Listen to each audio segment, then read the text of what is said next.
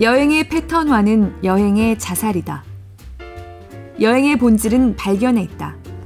일상성이라는 패턴을 벗어났을 때 내가 무엇을 발견하는지, 뭔가 전혀 새로운 것을 접했을 때 내가 어떻게 변화하는지, 새로운 나를 발견하는 데 있다.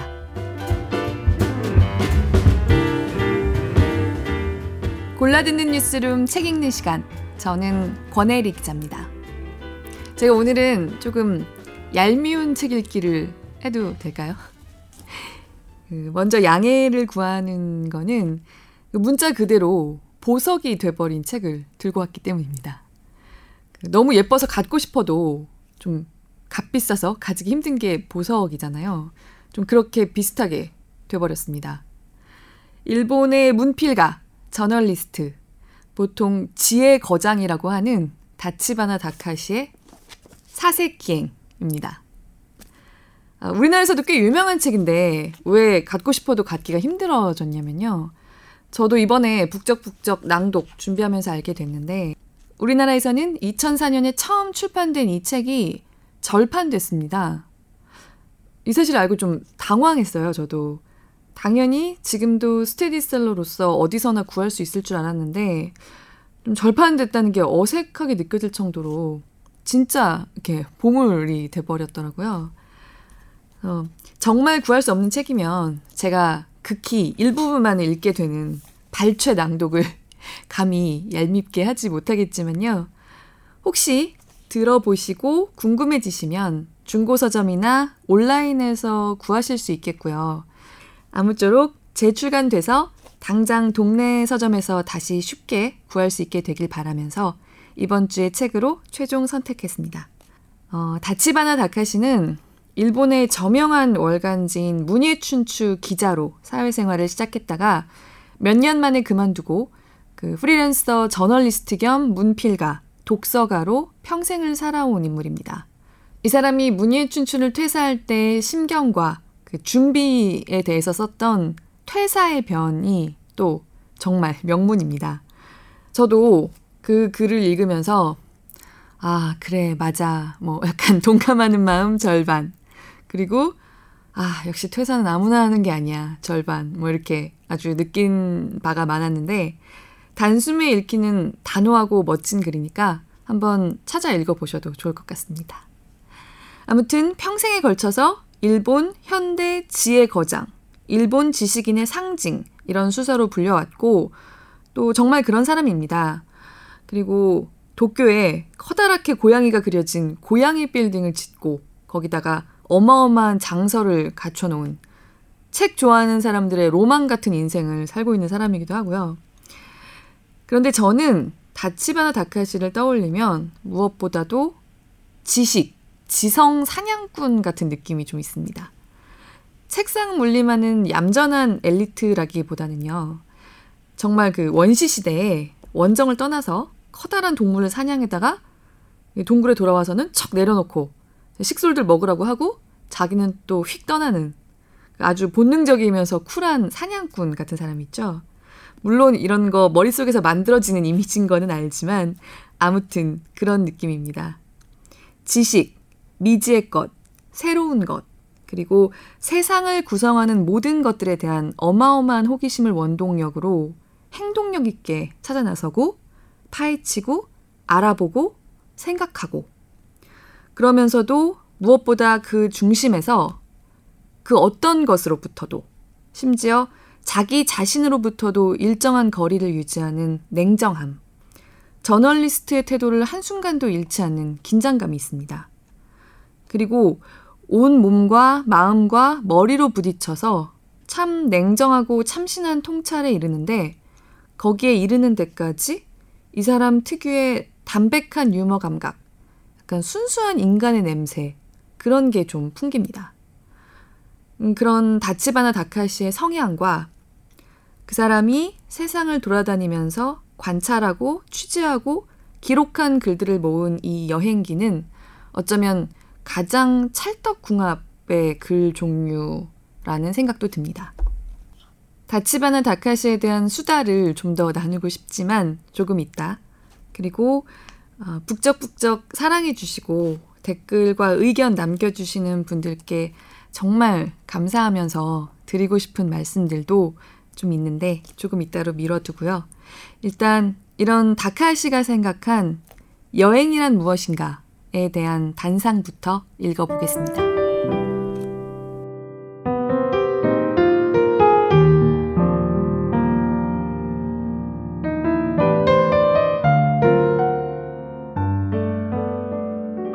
이와 마찬가지로 지금껏 어떤 매체에 어떤 형태로도 발표하지 않고 내 머릿속에만 간직하고 있는 큰 여행이 몇이나 더 있다. 양적으로는 어떤 형태로든 아웃풋을 냈던 여행보다 그런 여행이 훨씬 더 많다. 내 나이 벌써 65살이니 그런 큰 여행 하나하나에 대하여 글을 남기는 일은 이제 할 수 있을 것 같지도 않다. 그러니 그 대부분은 내 머릿속에 사적인 큰 여행의 기억으로 남아있다가 사라질 운명인 셈이지만 나는 그것을 딱히 아깝다고 생각하지는 않는다. 왜냐하면 그 여행들은 전부 내 가슴 속에 지금껏 살아있기 때문이다. 그것은 이미 나의 일부를 이루었다. 영어의 통속적인 표현 중에 당신이 먹는 음식이 당신이 누구인지를 말해준다 라는 것이 있는데 선물 가게에는 흔히 이 문장 옆에 돼지 그림이 그려진 판화가 진열되어 있다. 그러나 이는 참으로 함축성 있는 말로서 잠깐 생각해 보면 인간의 어떤 측면에 대해서나 통하는 말이라는 것을 알 수 있다. 인간의 육신이 결국 그 사람이 과거에 먹은 것들로 이루어져 있듯이 인간의 지성은 그 사람의 뇌가 과거에 먹은 지적 양식으로 이루어져 있으며 인간의 감성은 그 사람의 가슴이 과거에 먹은 감성의 양식으로 이루어져 있는 것이다. 모든 사람의 현재는 결국 그 사람의 과거의 집대성이다. 그 사람이 일찍이 읽고, 보고, 듣고, 생각하고, 느낀 모든 것, 누군가와 나눈 인상적인 대화의 전부, 마음속에서 자문자답한 모든 것이 그 사람의 가장 본질적인 현 존재를 구성한다. 숙고한 끝에 했던 혹은 깊은 생각 없이 했던 모든 행동, 그리고 그 행동들에서 얻은 결말에 반성과 성찰을 보탠 모든 것, 혹은 획득된 다양한 반사 반응이 그 사람의 행동 패턴을 만들어간다. 인간 존재를 이렇게 파악한다면 한 사람을 전반적으로 형성하는 요인으로서 여행이 얼마나 커다란 의미를 가지고 있는지 알 수 있을 것이다. 일상성에 지배되는 패턴화된 행동의 반복에서는 새로운 것이 아무것도 생겨나지 않는다. 지성도, 감성도 그저 잠들어 있을 뿐이고 의욕적인 행동으로 생겨나지 않는 것이다. 인간의 뇌는 지, 정, 의 모든 면에서 일상화된 것은 의식 위로 올리지 않고 처리할 수 있도록 되어 있다. 그리고 그렇게 처리된 것은 기억도 되지 않게끔 되어 있다. 의식 위로 올라가 기억에 남는 것은 색다름의 요소가 있는 것 뿐이다. 여행은 일상성의 탈피 그 자체이므로 그 과정에서 얻은 모든 자극이 색다름의 요소를 가지며 따라서 기억이 되는 동시에 그 사람의 개성과 지 정의 시스템에 독창적인 각인을 새겨나간다. 그러므로 여행에서 경험하는 모든 일이 그 사람을 바꾸어 나간다. 그 사람을 고쳐서 새롭게 만들어 나간다. 여행 전과 여행 후의 그 사람이 같은 사람일 수 없다. 여행의 의미를 조금 더 확장하여 우리의 일상생활조차 무수한 작은 여행에 집적으로 파악한다면 사람은 무수한 작은 여행 혹은 커다란 여행의 무수한 작은 구성 요소가 가져다 주는 작은 변화의 집적체로서 부단히 변화하고 있는 존재라고 해도 좋다. 여기까지 찾아오는 일본인 관광객은 거의 없다. 다른 나라의 관광객도 교통이 불편한 탓인지 별로 보이지 않는다. 실제로 그날 하루 종일 내부를 돌아다녔지만 일본인은 한 명도 만나보지 못했다. 그런데 돌아오는 기차의 같은 객실에서 우연히 한 일본인을 만났다. 이런저런 이야기를 나누어 보니 그는 상사에 근무하는 비즈니스맨인데 스페인에 몇 번이나 왔지만 엘 에스코리알 수도원은 한 번도 와보지 못해서 오늘 마침 하루 시간을 내서 와보았다고 한다. 말하는 품으로 봐서 그가 상당한 인텔리라는 것을 알았지만 이야기를 하다가 내가 출판 관련 분야에서 일한다는 것을 알고는 아, 그렇습니까? 내가 하니야 유타카와 학교를 같이 다녔어요. 하고 이야기했다. 나는 일본인 중에 유럽이라는 곳의 본질을 가장 잘 이해하는 사람은 하니야가 분명하다고 생각했습니다. 그 친구는 실제로 유럽에 와본 적이 없으니 유럽에 관한 그의 지식은 전부 책을 통해서 얻은 것이지요. 하지만 그 친구가 쓴 것은 한결같이 유럽 문화의 뿌리를 제대로 파악하고 있어요. 만약 그 친구의 문학이 번역된다면 그대로 세계의 문학으로 통할 겁니다. 그런 일본인이 또 있을까요? 유럽 문화에 대하여 이런저런 이야기를 하고 글을 쓰는 사람은 많지만 하니아보다 유럽 문화의 본질을 더 잘 파악하는 사람은 거의 없을 거라고 생각했습니다. 오로지 책을 통한 인식인데도 그렇게 이해가 깊으니 역시 대단한 사람이구나 하고 생각했지요. 하지만 나는 오늘 엘 에스코리아를 보면서 역시 이런 것은 아무리 책을 많이 읽어도 안 되는 거로구나 하고 생각했습니다. 이런 것은 역시 자기 육안으로 보지 않고는 알 수가 없습니다. 나는 오늘 정말 하니아를 유럽에 데려오고 싶다는 생각을 했습니다. 데리고 와서 이걸 보여주고 싶었습니다. 나도 정말 그렇겠다고 생각했다. 건축이라는 것은 종종 당대 권력의 성격을 가장 잘 보여준다. 엘 에스코리알은 황금기 스페인의 세속 권력의 크기와 그 엄격한 종교성을 멋지게 표현한 건물로서 당시 세계 최대의 건물이자 세계에서 가장 엄격한 미를 가진 건축물로 평가되었다. 최고의 대리석을 아낌없이 사용한 건물이지만 화려한 구석은 전혀 없다. 건물의 안팎을 통틀어 장식성이 일절 배제되었다. 언뜻 질박함 그 자체라고 해도 좋을 건물이지만 뭐라고 표현하기 힘든 눈에 보이지 않는 호화로움이 도처에서 느껴진다. 여 바란 듯이 돈으로 처발랐다는 인상은 어디에서도 느낄 수 없다. 누가 봐도 금방 알 수 있는 졸부 스타일의 호사스러움은 전혀 찾아볼 수 없다. 그럼에도 불구하고 엄청난 돈을 쏟아 부었음이 분명하다는 것만은 금방 알 수 있다. 이 거대한 건물은 중앙에 놓인 거대한 성당을 에워싸는 구조로 되어 있으며 건물의 커다란 한쪽 구획은 전체가 수도원으로 되어 있어서 지금도 매우 많은 수도승들이 여기서 생활하며 배우고 기도하는 나날을 보내고 있다.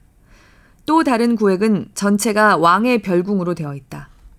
신심 깊었던 펠리페 2세는 틈만 나면 기꺼이 이 별궁에 와서 머물며 성당에서 열심히 기도를 드렸다고 한다. 그리고 또 다른 구획은 스페인 궁정이 소유했던 수많은 명품 미술품을 간직한 미술관으로 되어 있고 동시에 유럽에서 손꼽힐 만큼의 고서를 수집했던 도서관이기도 하다. 황금기의 스페인은 세계의 부를 거의 혼자 긁어모았다. 신대륙의 은광에서 들어온 은은 그때까지 채굴된 세계 은 총 저장량의 5분의 4에 달하여 유럽 경제에 심각한 인플레이션을 일으켰을 정도다.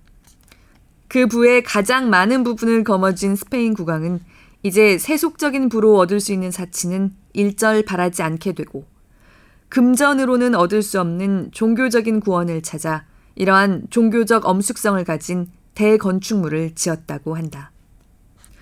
궁전과 미술관 쪽을 구석구석 돌아보다가 완전히 녹초가 된 나는 돌아가는 열차의 출발까지 아직도 시간이 꽤 많이 남아서 아무도 없는 대성당에 들어가 잠시 그냥 앉아 있었다. 그때 문득 거대한 파이프 오르간이 울리기 시작했다. 무슨 의식이 시작된 것은 아니었고 오르간 주자가 그저 연습을 하고 있는 것 같았다. 그것은 압도적인 양감으로 울리는 바흐의 토카타와 푸가였다. 대성당에서 때마침 오르간 연주를 듣게 되는 것은 유럽에서 그리 드문 일이 아니다. 오히려 종종 있는 일이라고 해도 좋다. 그러나 이때 들은 오르간은 어디에서 들어본 오르간하고도 달랐다. 그 조용함이 좋았던 것인지도 모른다. 나 말고는 아무도 없었고 아무런 소음도 들리지 않았다. 미사를 올리는 사제의 목소리가 들리는 것도 아니었다. 그저 음악만 울리고 있었다. 저 거대한 음향 공간이 통째로 오르간에 공명하여 울리고 있어 마치 내가 오르간 속에 들어가 있는 듯 했다. 그리고 바흐였다. 토카타와 푸가였다. 왠지 갑자기 눈물이 흘러나왔다. 흐르기 시작한 눈물은 그칠 줄 모르고 계속 흘렀다. 그때 내가 왜 울었는지 설명하라고 해도 할 수가 없다. 그때도 할 수 없었고 지금도 하지 못한다.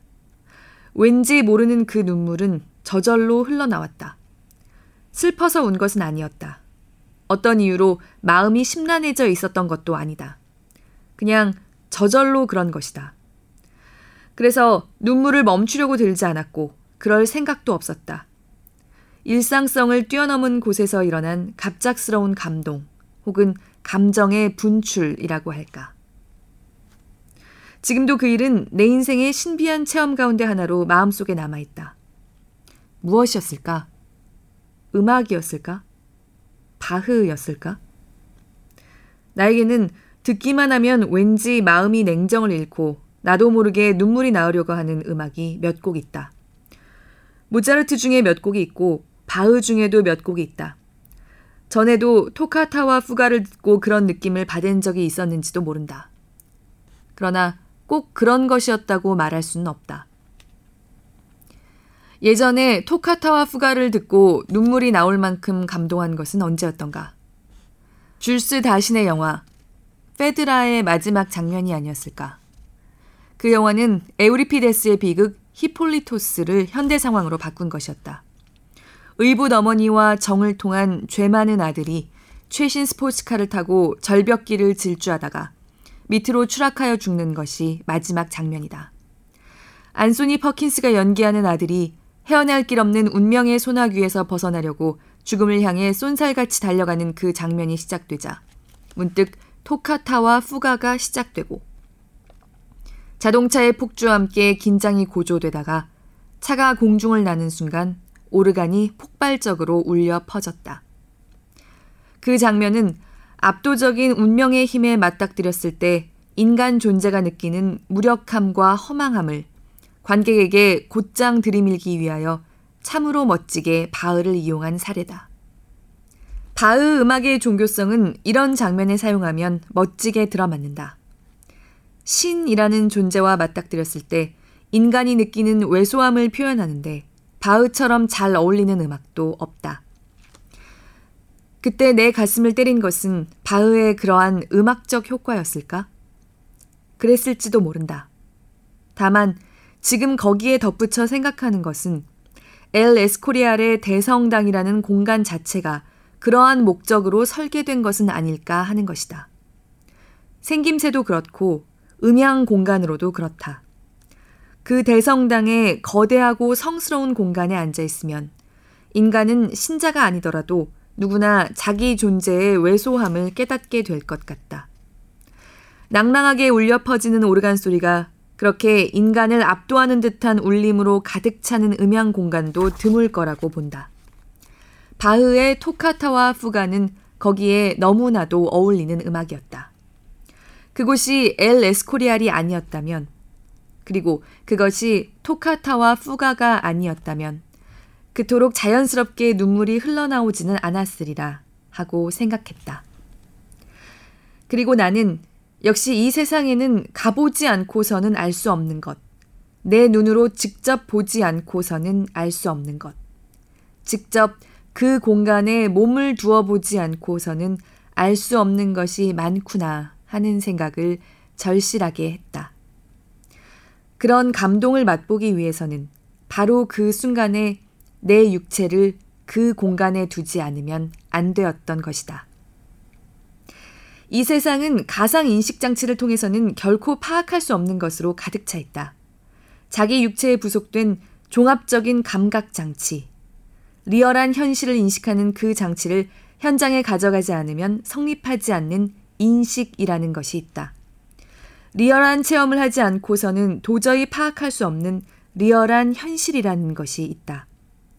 여행이란 바로 그 리얼한 현실 인식에 없어서는 안 되는 하나의 절차인 것이다.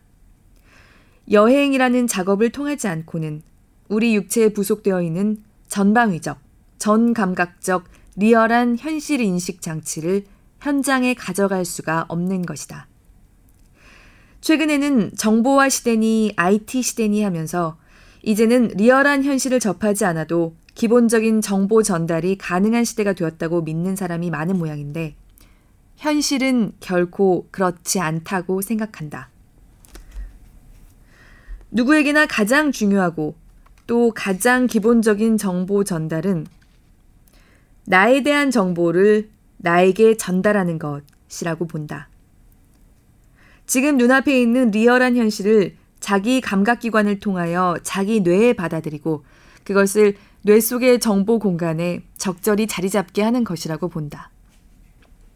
그것은 외부 세계를 24시간 내내 기계적으로 모니터하고 있는 감각기관의 무수한 외계 정보 중에서 자기에게 중요하다고 생각되는 정보를 취사 선택하고 편집 가공하여 의식이라 불리는 개성적이고 체계적인 내부 정보 세계에 집어넣는 일이다.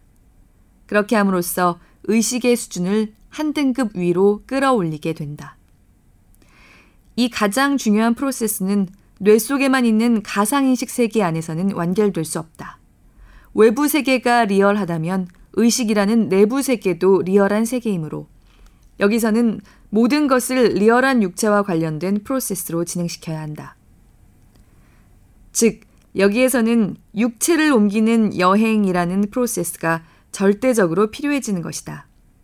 이는 남녀 사이에 생겨나는 사랑이라 불리는 독특한 감정이 결국은 성이라 불리는 육체를 게재한 프로세스를 요구하는 것과 같은 이치다. 한마디로 말해서 이 세계를 정말로 인식하고자 한다면 반드시 육체의 여행이 필요하다는 것이다. 그런 의미에서 인생의 커다란 기로마다 여행을 떠났던 나는 그 여행을 이용하여 최대한의 자기 교육이랄까, 자기 학습을 해왔다고 생각한다. 지금까지 외부에 공개한 적이 별로 없었던 여행일수록 내적인 자기 형성에 도움이 되었다고 생각한다. 학창 시절의 여행이든 1972년과 1974년의 여행이든 혹은 그 후 몇 번의 여행이든 그 어느 것 하나라도 없었다면 지금의 나는 없었을 것이라 본다.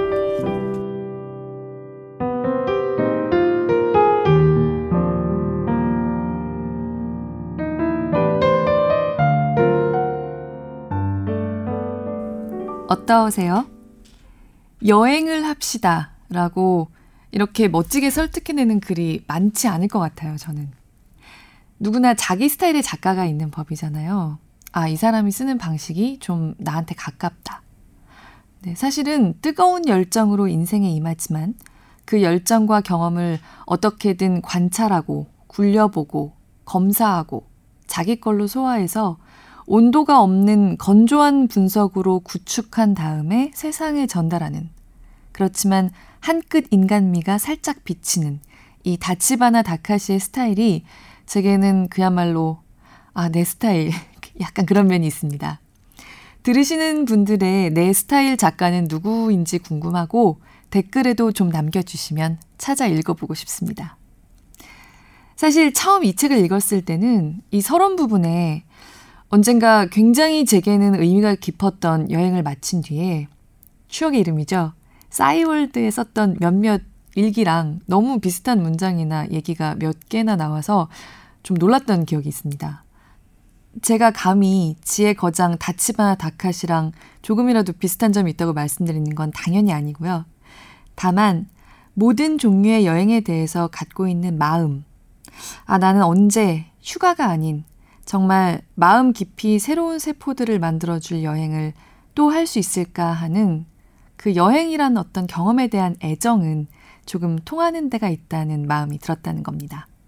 특히 아까 들으신 여행 전과 여행 후에 그 사람이 같은 사람일 수 없다는 문장은 비록 번역이긴 하지만 제가 사이브 다이어리에 썼던 문장이랑 토시 하나 안 틀리고 똑같아서 혼자서 어? 이러고 지나갔습니다.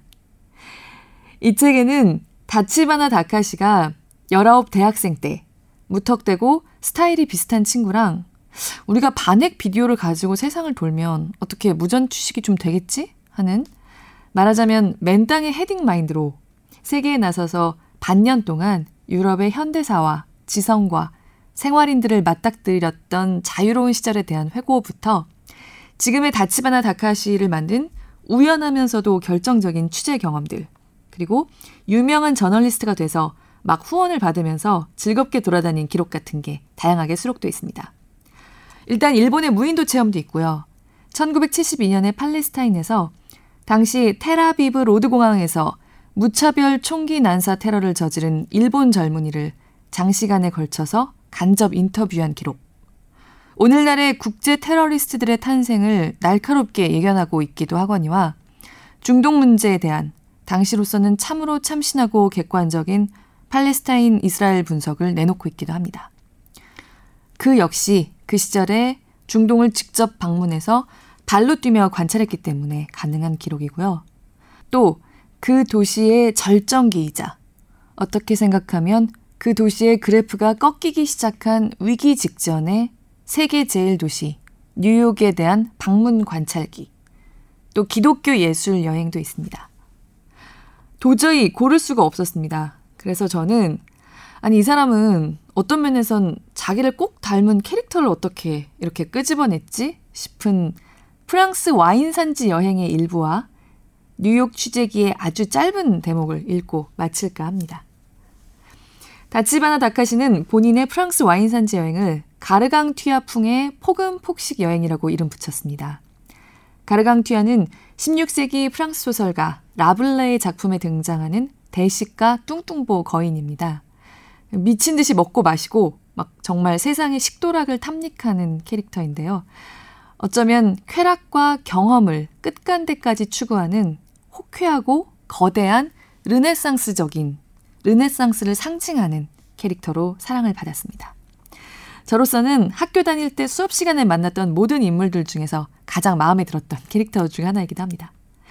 다치바나 다카시는 개걸스러울 만큼 중독적으로 호쾌하게 스스로의 호기심을 먹여 살려온 지성인으로서 현대 가르강튀아가 아닐까 좀 멋져 라고 저는 생각합니다. 예쁜 편지지에 정성껏 쓴 손편지와 함께 본인이 쓴 책을 보내주신 안경숙님. 정말 감사합니다. 아주 짧겠지만 보내주신 책에서 몇 구절을 저희 북적북적 인스타그램에 조금 읽어 올리려고 합니다. 그리고 늘 기다리게 되는 멋진 댓글 남겨주시는 호박 여사님. 책 선정이 취향이라고 말씀해 주셔서 감격한 스윙999님. 그리고 저 아나운서 아니고 기자라고 콕 짚어주신 샤방가이님. 앞으로도 신선한 책들 골라서 칭찬받아야지 다짐하게 해주신 C101님. 요새 이거 원어원이라고 읽어야 되죠.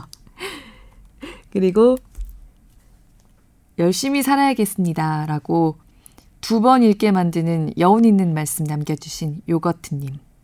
마지막으로 혹시나 그런 지적이 나올까봐 지역적 상황의 특성이 있다고 변명 아닌 변명을 남겼는데 콕 짚어서 신호위반 안 된다고 말씀해 주신 최별스님까지도 정말 감사합니다. 영혼의 마음의 가르강 튀아가 된 것 같은 풍부한 주말 보내면서 들어주셨으면 좋겠습니다.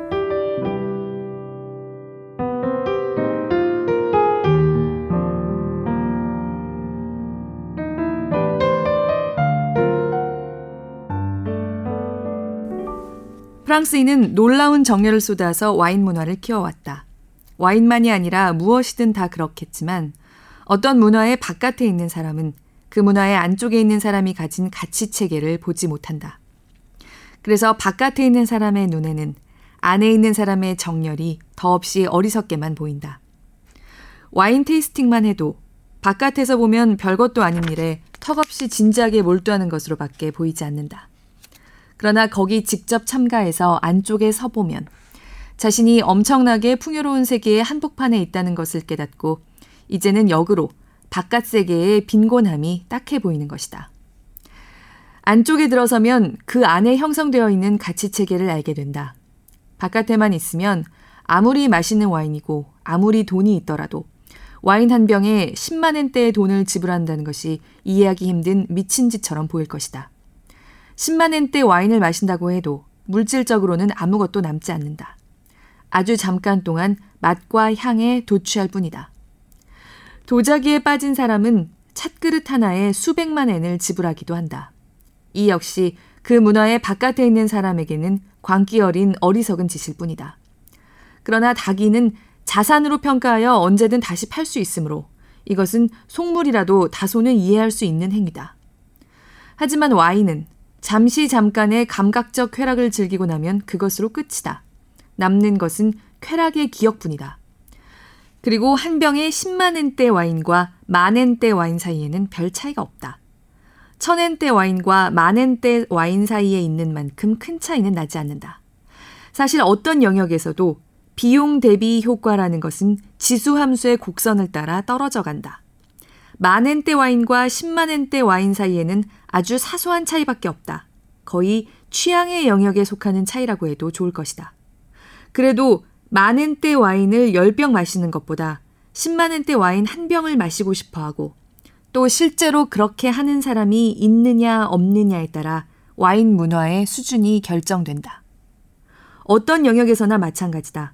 아주 사소한 차이를 찾아 최고급 부분에 광기 어린 정열과 돈을 쏟아붓는 사람이 얼마나 있느냐로 문화의 수준이 결정되는 것이다. 지금까지 나는 어느 쪽이었느냐 하면 염가 와인파였다. 근본적으로는 재정적인 이유로 그리 해왔지만 비용 대비 효과로 볼 때 고가의 와인에 그 가격에 걸맞은 가치가 있다고는 전혀 생각하지 않았으며 만엔대 한 병을 마시느니 천엔대 열 병을 마시는 편이 낫다고 믿는 실속을 따지는 와인 애호가에 속했다. 따라서 진짜 고급 와인의 맛은 거의 알지 못했다고 해도 좋다. 그러나 이번 여행에서 여기저기의 와이너리를 돌아보며 빈티지 명주를 자주 마시다 보니 그런 대단한 가격이 붙는 와인의 가치를 알게 되었다. 10만엔대 와인에는 분명 10만엔대의 가치가 있다. 같은 종류의 와인을 연도별로 늘어놓고 최근 것부터 오래된 것으로 거슬러 올라가며 마시는 수직 시음을 많이 경험하면 그 가치를 깨닫게 될 것이다. 여섯 병밖에 없는 귀중품. 루아르강 유역에서 우리가 제일 먼저 방문한 곳은 이 지방의 명품 화이트 와인 부블레를 빚고 있는 마크 브레디라는 와이너리였다. 이 와이너리는 석회암으로 된 산 속에 트럭이 달릴 수 있는 거대한 터널을 몇 개나 파고 그곳을 그대로 카브, 와인 저장고로 이용하고 있다. 내부는 마치 고대 로마의 카타콤, 지하 묘지 같은 분위기로 만들어져 있다. 그 가장 구석진 방 하나가 돔 형태의 거대한 원형 방으로 되어 있고 한가운데 작은 돌 탁자가 놓여 있다. 조명이라고는 작은 전구 하나뿐이어서 사람 얼굴을 겨우 알아볼 수 있는 밝기였다. 마치 이제부터 밀교 의식이라도 시작될 분위기였다. 이 방의 한 면에 바위를 파내고 만든 진열 공간이 있고 거기에 굉장한 빈티지 와인이 쭉 놓여 있다. 연대에 따라 몇십 병이 놓여 있는 것도 있고 불과 몇 병밖에 없는 것도 있다.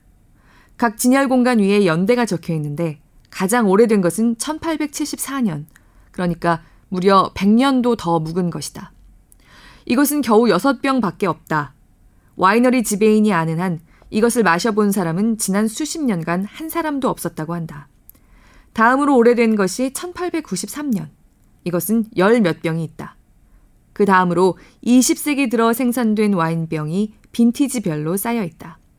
가장 새 것이 1948년산이고 이보다 더 새로운 것은 이 특별실 바깥에 보관되어 있다. 이 특별실에 있는 것은 이 와이너리가 소유한 최고의 빈티지 와인으로 어지간해서는 마개를 여는 일이 없다. 이 방에서 부블레 시음이 시작되었다. 1983년부터 시작하여 연대를 거슬러 올라간다. 명주인 만큼 처음부터 맛이 좋다. 그리고 연대를 거슬러 올라갈수록 과연 맛이 더 좋아진다. 1980년부터는 일거에 1975년으로 뛴다. 5년의 차이가 나니까 역시 이런 맛이 되는구나. 음, 이건 굉장하군. 하고 나도 모르게 탄성을 올리며 내뱉는 것을 그만두고 전부 마셔버리기로 했다. 일반적으로 화이트 와인은 레드 와인에 비해 보존에 잘 견디지 못하므로 일찍 마셔야 좋은 것으로 알려져 있다. 고급 와인이라도 3년에서 5년 안에 마시는 것이 좋다고 한다. 다만 그 예외가 단맛을 풍기는 몇 가지 화이트 와인인데 보르도의 소테른 같은 것은 수십 년을 견뎌낸다. 루아르강 유역의 단맛이 도는 화이트 와인 역시 장기 보존을 견딜 수 있는 와인으로 유명하며 100년도 견딜 수 있다고 한다. 부블레도 그 가운데 하나인 것이다. 1975년산의 숙성된 맛에 감탄하여 모두 열심히 감상을 말하는데 지배인이 이번에는 특별실 한 구역에 쌓아둔 1947년산을 한 병 꺼내다가 마개를 열었다. 일동은 모두 놀라 마른 침을 삼켰다. 1947년산이라면 이 지방에서는 지난 60년 동안 단 두 번뿐이라는 최고의 빈티지 가운데 하나인 것이다. 더구나 보면 금방 알 수 있듯이 이 와이너리에 남아있는 1947년산이라면 이제 서너 병 밖에 없다. 과연 맛있었다. 그때까지 내 평생 마신 와인 중에 가장 맛있었다고 해도 좋다. 이 여행에서는 이보다 맛있는 와인을 그 뒤 몇 번인가 만나게 되지만 그 시점에서는 그 와인이 평생 최고였다. 다자키 씨도 오카 씨도 흥분한 표정을 감추지 않으며 한 방울도 뱉지 않고 전부 마시고 있다. 참고로 이것은 얼마나 하는지 궁금해서 지배인에게 가격을 물어보니 팔지 않습니다. 라고 대답한다. 그 외에도 종종 와이너리에서 대단한 빈티지를 맛보게 되지만 그것을 팔겠다고 내놓는 곳은 한 군데도 없었다. 어느 와이너리에나 대단한 빈티지가 있지만 그곳 사장이나 지배인이 자기가 즐기기 위해 마시거나 특별한 손님이 왔을 때 대접하기 위해서만 마개를 따는 것이다. 따라서 가격이 없다. 가격을 매기려면 경매에 내놓는 수밖에 없을 것이라고 한다. 소믈리에 콩쿠르에서 1위에 오른 다자키 씨는 관련된 각 회사에서 상품을 산더미처럼 받는데 그 가운데 최고는 샤또 무똥 로실드 1879년산이었다. 105년 전 와인이다. 이것은 이제 château에도 30병밖에 남지 않아 팔려고 내놓는 일이 없다고 한다. 만약 경매에 내놓는다면 가볍게 150만엔에서 200만엔 정도는 붙을 것이라고 한다. 방문하는 와이너리마다 대단한 빈티지를 시음할 수 있었던 것은 역시 일본 최고의 소믈리에 두 사람과 동행한 덕분이었다. 어디를 가나 처음부터 좋은 와인을 내주는 와이너리는 없다.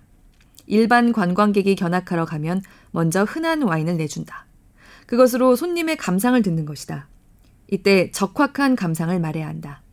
나는 대단히 맛 좋다 라든지 최고로 맛있다 라든지 요컨대 맛있다에 몇 개의 최상급 표현을 보태는 표현밖에 못하지만 길동무 두 사람은 프랑스인 와인 전문가와 똑같은 순서로 맛을 보고 현지의 친숙한 어휘로 맛을 표현한다. 그 말을 듣고 상대편은 어? 하는 표정을 짓는다. 일본인 소믈리에는 잘해봐야 거기서 거길 거라고 생각했는데 이 친구들 꽤 하네? 하는 표정으로 조금 더 좋은 와인을 내놓는다. 여기에서도 역시 적확한 평가를 내리는 것을 확인하면 이제는 정말로 동료로 대접하며 진짜 고급품을 내놓는 것이다. 부블레를 버티컬 테이스팅, 연대별로 다양한 빈티지를 시음했던 그날 저녁, 우리는 이 지역 로터리 클럽의 특별 연회에 초청받았다. 클럽 회원 중에 마르셀 지로라는 늙은 인테리어 디자이너가 있다. 뛰어난 활약으로 명성을 쌓았던 그는 벌써 오래전에 은퇴했다. 이 사람이 최고의 취미로 즐기는 것이 와인 명주 컬렉션으로 마크 브레디의 cave와 마찬가지로 석회암산을 파내어 거대한 자가 cave를 만들고 거기에 프랑스 전역에서 나는 일품 와인들을 컬렉션한다. 천병 단위의 컬렉션인데 한결같이 일품뿐이므로 족히 천만 엔대의 컬렉션이 되는 셈이다.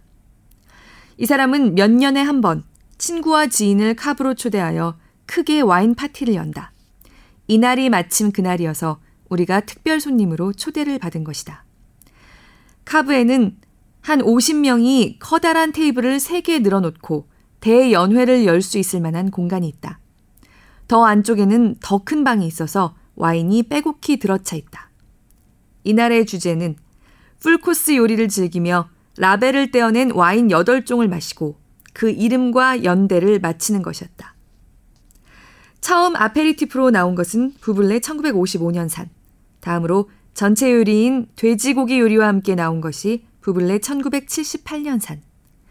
그 다음 돼지 내장과 야채를 파이로 감은 요리와 함께 나온 것이 보르도의 샤또 블랑 몬타이 1979년산. 이어서 메독 1979년산. 다음으로 소시지, 돼지고기, 콩을 함께 삶은 카세롤과 함께 나온 것이 생떼밀리옹 1971년산. 이어서 부르고뉴의 바르네 1976년산. 다음으로 치즈와 함께 제공된 것이 역시 바르네 1959년산. 다음으로 디저트 애플파이와 함께 나온 것이 다시 부블레 1959년산이다.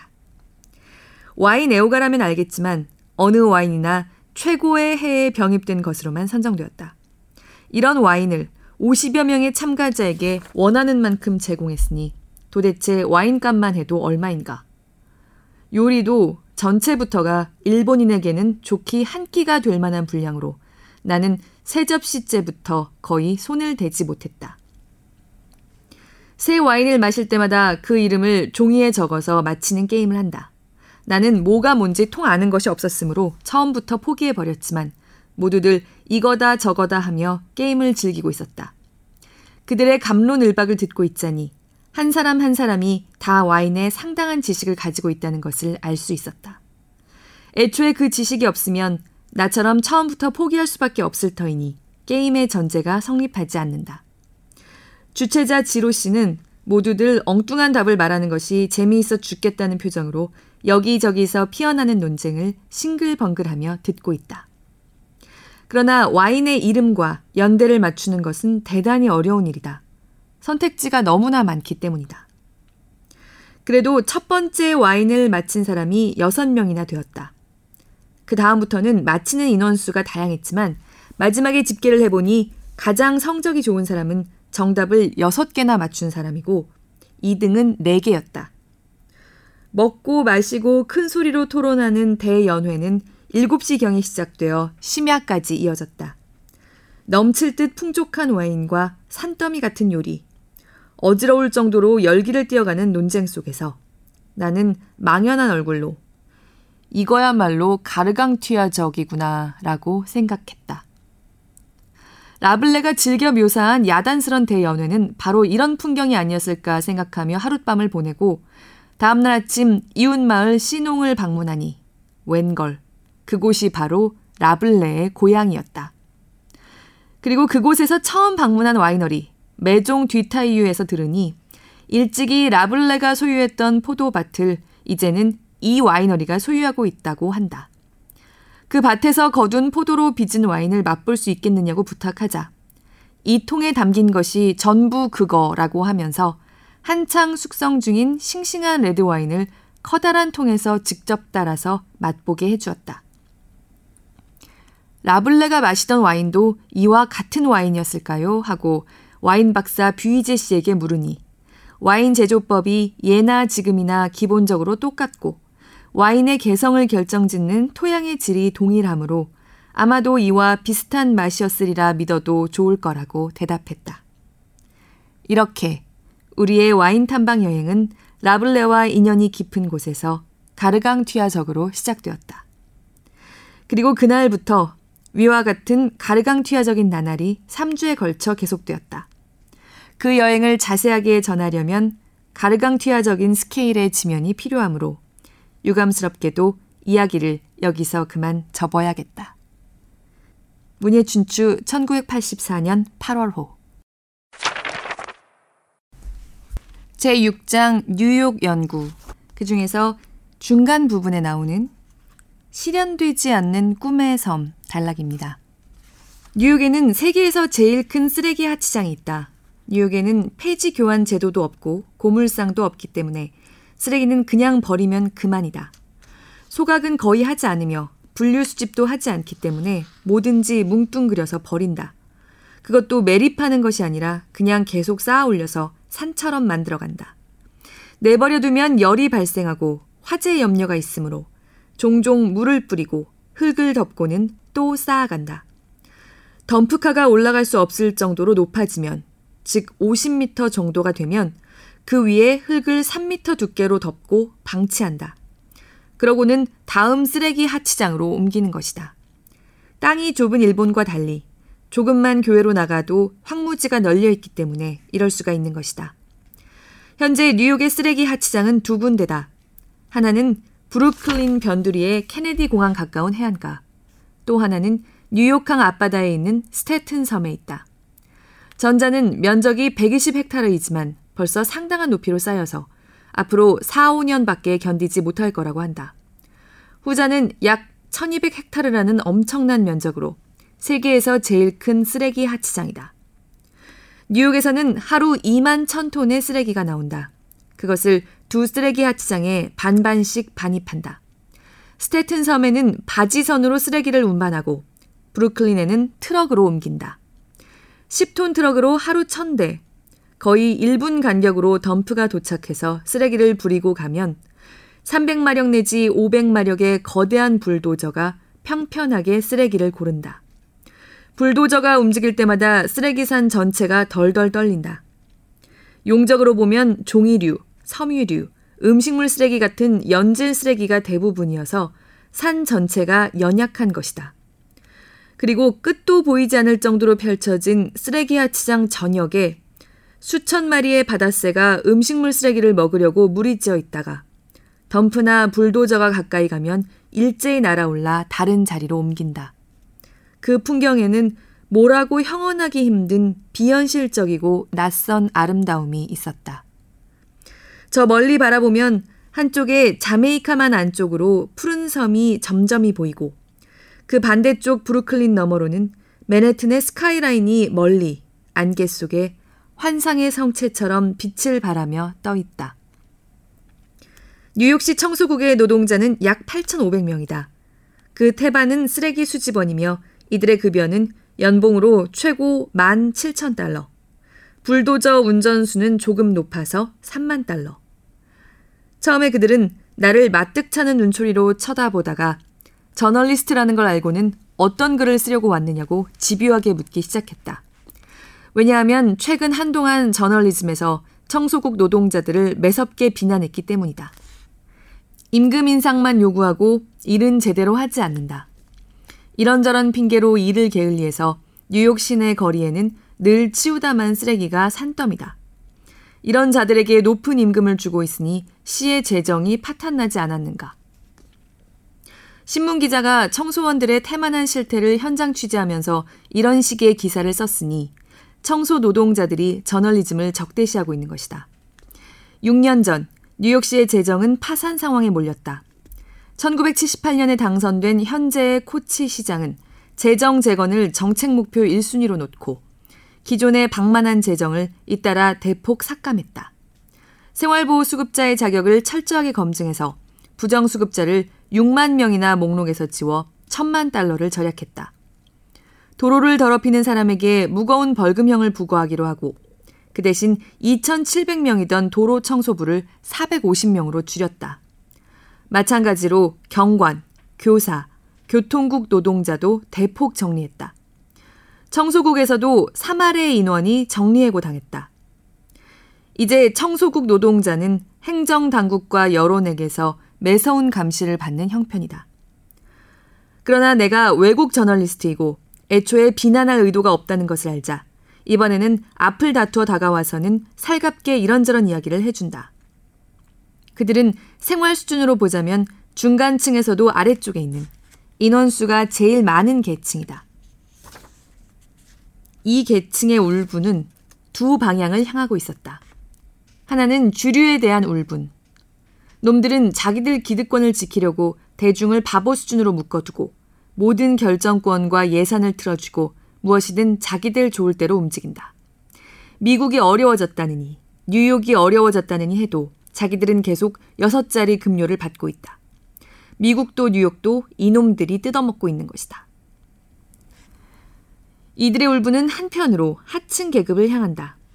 일도 안 하면서 사회복지 정책으로 먹고 사는 자들이다. 우리는 매일 땀을 흘리며 일하고 겨우 받은 급료도 절반은 세금으로 뜯긴다. 그 세금이 일하지 않고 먹고 사는 자들에게 가버린다.